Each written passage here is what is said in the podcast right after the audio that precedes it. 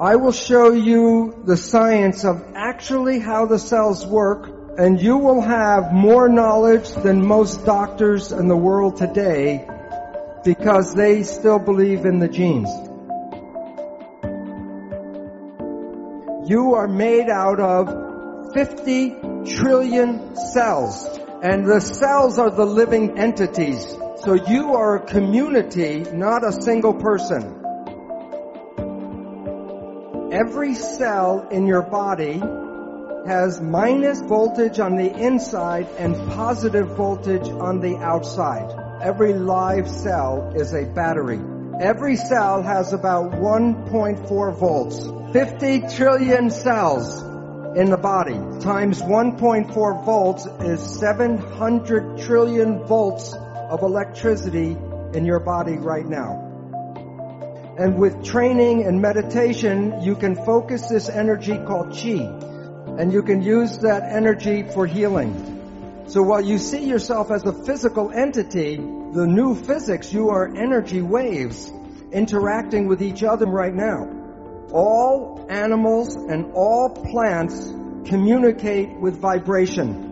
The gazelle doesn't have to go up to the lion and say, are you my friend? Because at the distance, the energy could be felt and the gazelle will not go there because of bad vibes. If we, when we were young, were taught to be sensitive to the vibrations, we would not find ourselves in bad relationships and bad places. But we are usually told not to go by our feelings, but to listen to what people have to say language was designed to hide feelings.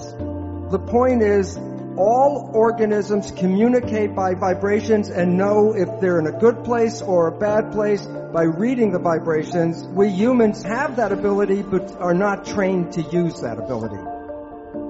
When we see people, like if I look at the audience or you see us, we see people as physical particles and machines. But that's an illusion because what we are are interacting waves. That's why one person can affect another person just by being in the field. And today physics studies the vibration, not the physical. In quantum physics, we don't study the particles, we study the waves. And we study how the waves interference. All of the waves together is called the field. So you're made out of atoms, but you also are the field. You are connected to everything because you can't separate waves. Now I'm going to show you how your thoughts go out and affect your life on the outside. This is an older picture of a new technology called magnetoencephalograph, MEG. EEG, you put wires on your skin and read the brain activity. MEG, the, the probe does not even touch the head. You can read your brain activity outside of your head. It's not magic.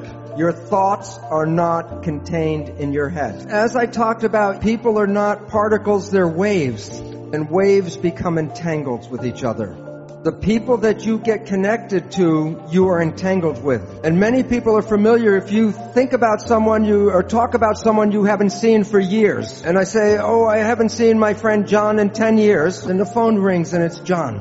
Or a letter comes in the mail from John. It's like the placebo nocebo. When you think very positive thoughts of someone, they make an effort to get in touch with you. But it works both ways. If you have a negative thought about somebody, wherever they are, they will create negative talk about you. So it's very important to recognize your thoughts and your judgments are not just connected to you, they're connected to the people you talk about. So people know that if you hit the right frequency, you can cause a crystal goblet to explode. It's called harmonic resonance or constructive interference. You are like a tuning fork with your brain and you're broadcasting frequencies of your thoughts. Which goblet is going to respond to your thoughts? The one that is harmonically resonant with your thoughts.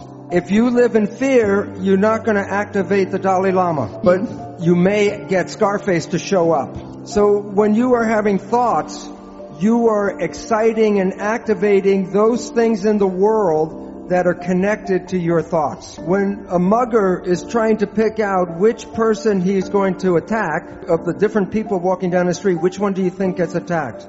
The one who is most afraid.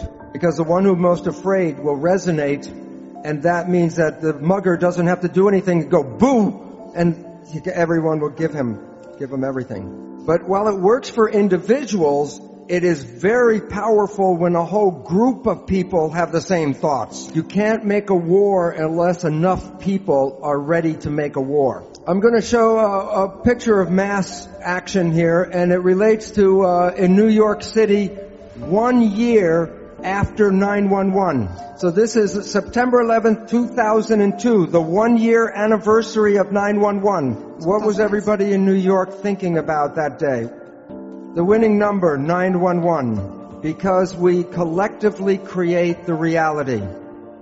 So when you look at yourself, you're not a single entity, but you are a community of 50 trillion cells. But it's important to understand the word community.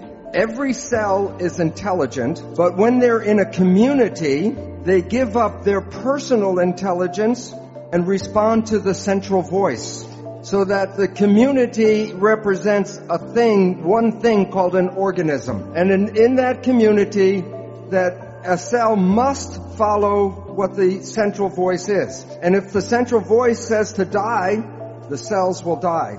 So the central voice is the mind. And I will be talking about the nature of the two parts of the mind why we have trouble sometimes controlling our life.